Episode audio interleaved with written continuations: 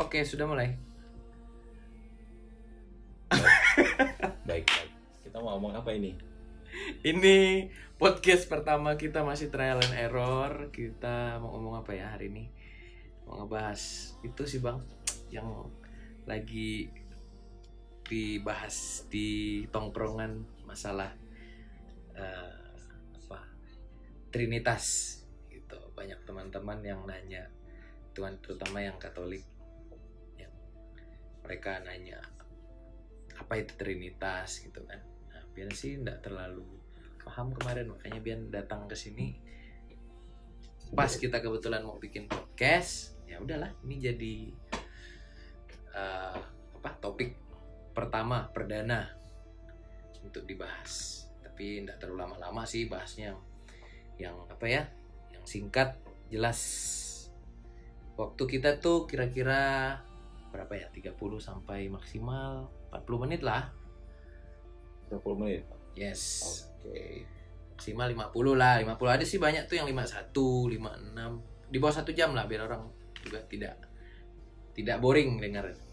Nah, kalau ternyata gitu. memang sesuatu yang dikatakan berat juga enggak, dikatakan ringan juga enggak gitu. Jadi memang, tapi memang seringkali ini cukup menjadi sebuah pertanyaan lah ya, sebuah pertanyaan besar bagi semua orang Kristen kan, seringkali digempurnya di situ. Yes. Nah, biasanya yang dipertanyakan orang luar apa aja sih tentang Trinitas, misalnya yang Bian tahu? Mereka tuh kadang mempertanyakan gimana konsepnya Allah, Putra dan Roh Kudus tuh, Allah Bapa, Allah Putra, Roh Kudus tuh seperti apa sih penjelasan seperti apa penjelasan yang benar, yang simpel gitu. Karena kalau penjelasan yang benar ini manusia nggak pernah bisa benar. Yes. Karena ini kita berbicara tentang sesuatu yang supernatural kan, jadi benar-benar di luar logika. Sebenarnya bukan di luar logika, mengatasi logika, bukan di luar logika. Oke. Itu mengatasi logika, karena kita seperti orang mengatakan Allah harus satu. Bukan? Yes, benar. Kata harus tuh siapa yang bikin kategori? Kan manusia. Padahal kalaupun dia mau beberapa terserah aja dong. Benar. Kan gitu. Nah, termasuk Trinitas. Oke, dia mewujudkan dirinya kepada kita. Kalau dalam Kristiani adalah Bapa, Putra dan Roh Kudus, kita mengenalnya Trinitas kan gitu. Allah Bapa, Allah Putra, Allah Roh Kudus. Oke. Seperti yang Bang katakan tadi, siapa yang mengharuskan Allah itu satu? Gitu loh. Nah, itu manusia yang mengkategorikan kan? Bahwa Allah kalau nggak satu itu bukan Tuhan. Yes. Padahal itu manusia yang bikin. Yes. Kalau dia mau 10, mau 11, 12. Ya. Nah, itu terserah dia. Itu kan dia punya perkara gitu. Nah, bagi orang Kristen Allah menampakkan diri dan memunculkan dirinya dalam bentuk tiga pribadi. Nah, itu sebagai Allah Bapa, Allah Putra, Allah Roh Kudus, seperti yang telah diwahyukan dalam kitab suci. Kita juga bisa lihat di Perjanjian Lama kan, marilah kita menjadikan manusia seturut gambar dan rupa kita. Dia pakai istilah nama citra Allah ya. Iya, citra Allah. Nah, jadi tiga pribadi itu selalu bersama-sama, tidak pernah terpisah. Tidak bisa terpisahkan. Jadi kalau kita anggap Allah adalah kreator, sang pencipta ya. Kemudian firman-Nya itu diutus menjadi manusia, menjadi Yesus Kristus adalah Allah Putra ya. Roh Kudus, para bapak-bapak gereja mengatakan bahwa sejauh yang Abang baca nih ya, Roh Kudus adalah buah cinta daripada Bapa dan Putra. Karena saking dikdayanya Allah, buah cinta ini pun menjadi pribadi seperti firman-Nya. Jadi kita mengerti Trinitas seperti itu, Bapa, Putra dan Roh Kudus. Tiga-tiganya bukan yang satu lahir duluan daripada yang lain, tidak ya. Ketiga-tiganya sejak awal mula sudah ada. Kita bisa melihat dalam Perjanjian Lama pada waktu penciptaan dikatakan Roh Allah melayang-layang di atas permukaan air, maka berfirmanlah Allah. Ya, udah ada kok. Jadi Yesus tuh firman itu bukannya muncul kemudian ketika dia dilahirkan oleh perawan Maria, enggak. Saat itu juga udah ada gitu. Cuman yang diutus ke bumi adalah firman-Nya. Kenapa? Nah, ini pertanyaan yang biasa sering dilayangkan sama teman-teman tuh. masalah. Kenapa dia harus turun? Bukankah dia berfirman aja udah bisa terjadi? Kenapa dia harus jadi manusia, harus lahir dari seorang wanita untuk menebus dosa manusia? Itu konsep penebusan kita kan seperti iya. Itu tuh. Itu sebenarnya salah Allah sendiri sih. Iya. Kok bisa? Itu salah dia sendiri sih. Kenapa dia meresikukan dirinya sendiri dengan menciptakan manusia dan memberi kehendak bebas pada manusia? Ya, kehendak bebas ya. Itu yang menarik. Akhirnya dia meresikukan dirinya sendiri dong. Benar nggak? Dia kan harusnya happy. Kan Allah Bapa, Putra dan Roh Kudus udah happy dong. Udah mengalami kepenuhan dari dirinya sendiri. Tidak perlu orang lain. Ya. Benar nggak? Ya, harusnya begitu kan? Ya. Nah, cuman seringkali gambarannya seperti ini. Kalau kita happy harus berbagi ya. Kau udah tahu? Nggak lah, itu kan kayaknya pernah ikut trek nih. Nggak, maksudnya ya dari kecil kan memang kita di pelajaran iman kita kan, iman Kristiani itu kan kasih itu harus berbagi gitu kan, itu yang Bian tahu makanya kita abang bilang iya, itu benar berbagi. Kalau menurut Iwas gimana? Kenapa dia perlu menciptakan manusia? Nah itu apa? Kalau kacamata ini kan kita baru dua nih, apa gitu menurut? Tapi Imus nggak pakai kacamata dari sudut pandang Imus. Ah iya, dia kebetulan nggak pakai kacamata. Betul kita pakai kacamata. Mika juga nggak pakai kacamata. Ya, betul. Nanti Mika lagi nih. Nah. Jadi kayak diinterogasi ya. Sebenarnya kita orang awam kalau apa melihat sudut pandang macam itu, Allah ingin menunjukkan karyanya. Karya ya, lebih ke karya ya. Siap. Kalau karya bisa. Karena kan kita kalau sebagai manusia, apa yang kita tinggalkan itu adalah apa yang kita buat selama di bumi ini. Kalau dari lahir sampai meninggal kita nggak buat apa-apa, ya. Kita nggak akan dikenang. Ya, ibaratnya pepatah ya. Gajah meninggalkan gadingnya gitu kan. Ya, manusia mungkin meninggalkan karya kali. Kalau Roy meninggalkan Martin gitu. Bisa jadi. Kok gitu? Kok Roy Martin? Itu bisa jadi. Benar. Berarti nggak bisa dikatakan benar atau salah ini. Ini opini dan maksudnya bisa jadi juga. Kan misterinya adalah nggak apa-apa sih. Mungkin mau ngambil kopi ya, silakan. Mau ngambil kopi silakan. Ya, jadi misterinya justru di situ, memang kita tidak pernah tahu mengapa dia merasa perlu menciptakan manusia. Tetapi kalau kita lihat di kitab Kejadian, sejak awal tuh malaikatnya juga udah ada. Allah bersama para malaikatnya udah ada sepertinya gitu loh. Sebelum segala sesuatu ada, jadi urutannya Allah, Bapa, Putra dan Roh Kudus udah ada, kemudian para malaikat untuk melayani dia. Iya. Ada satu pertanyaan aku. Sebelum menciptakan manusia pada awal, memang kisah penciptaan itu adalah Allah sudah menciptakan para malaikat. Dan karena Tuhan menciptakan manusia, rasa iri cemburu itu muncul oleh salah satu malaikat yang paling berkuasa. Terus? Namanya Lucifer.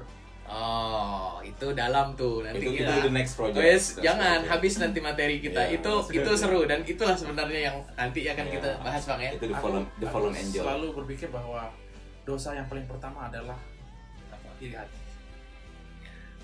Nanti. Yo, jangan dulu dikeluarin Pak. Itu amunisi kita Pak. Belum dulu, belum. Kita kasih yang segar-segar dulu. Ini tentang Trinitas dulu. Trinitas. Ya. Karena ini episode pertama.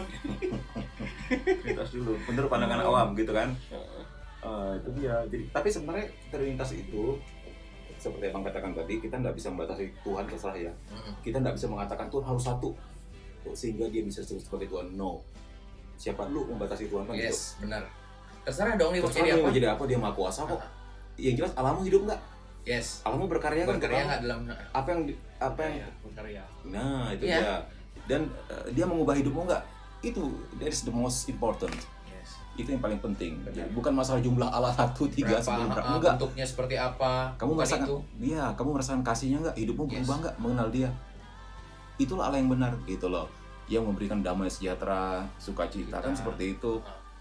Bukannya malah membuat kita merasa eksklusif gitu kan. Merasa eksklusif akhirnya punya sebuah dikotomi atau pemisahan dengan yang lain yang tidak mengenal Allah misalnya.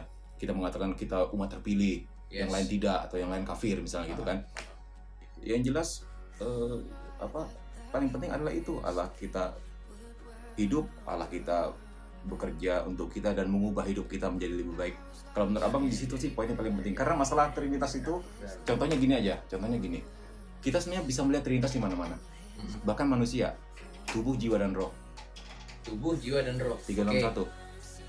Ya, dalam teologi Katolik, binatang hanya punya tubuh dan jiwa, nggak punya roh.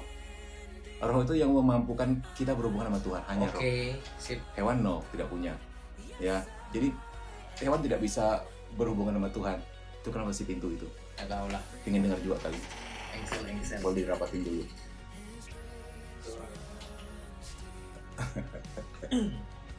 Terus Deto masih dengan Mika, jadi itu ya. Masih dengan Mika. Tadi sampai di mana tadi? Hewan tak punya roh. Hewan. Iya. Kita melihat Trinitas di mana mas sebenarnya? Termasuk kita sendiri Trinitas juga gitu loh.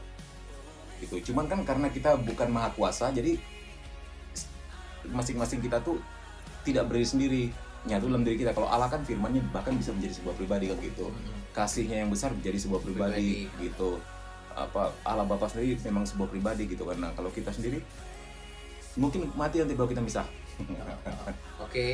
Rohnya kita sama Tuhan, badan kita busuk.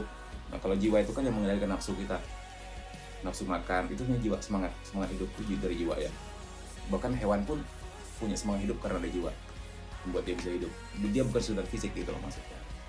Kita bisa melihat Trinitas di mana-mana gitu loh, nggak bisa dipisahin. Contoh dari Trinitas itu ya?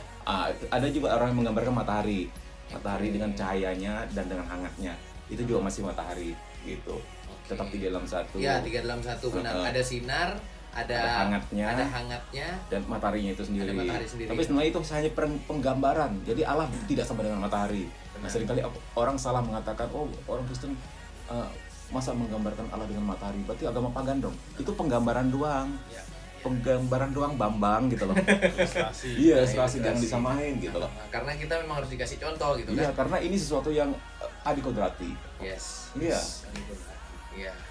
Ya, itu next kita akan lebih detail gitu masalah adikodrati. Oke, berarti kesimpulannya pertama kita berbicara tentang satu yang supernatural, adikodrati, extraordinary. Jadi bukan soal, seringkali kita dituduh orang Kristen aja bingung menjelaskan tentang Trinitas. Terlalu adikodrati itu mengatasi kodrat ya, bukan melawan kodratnya itu ya.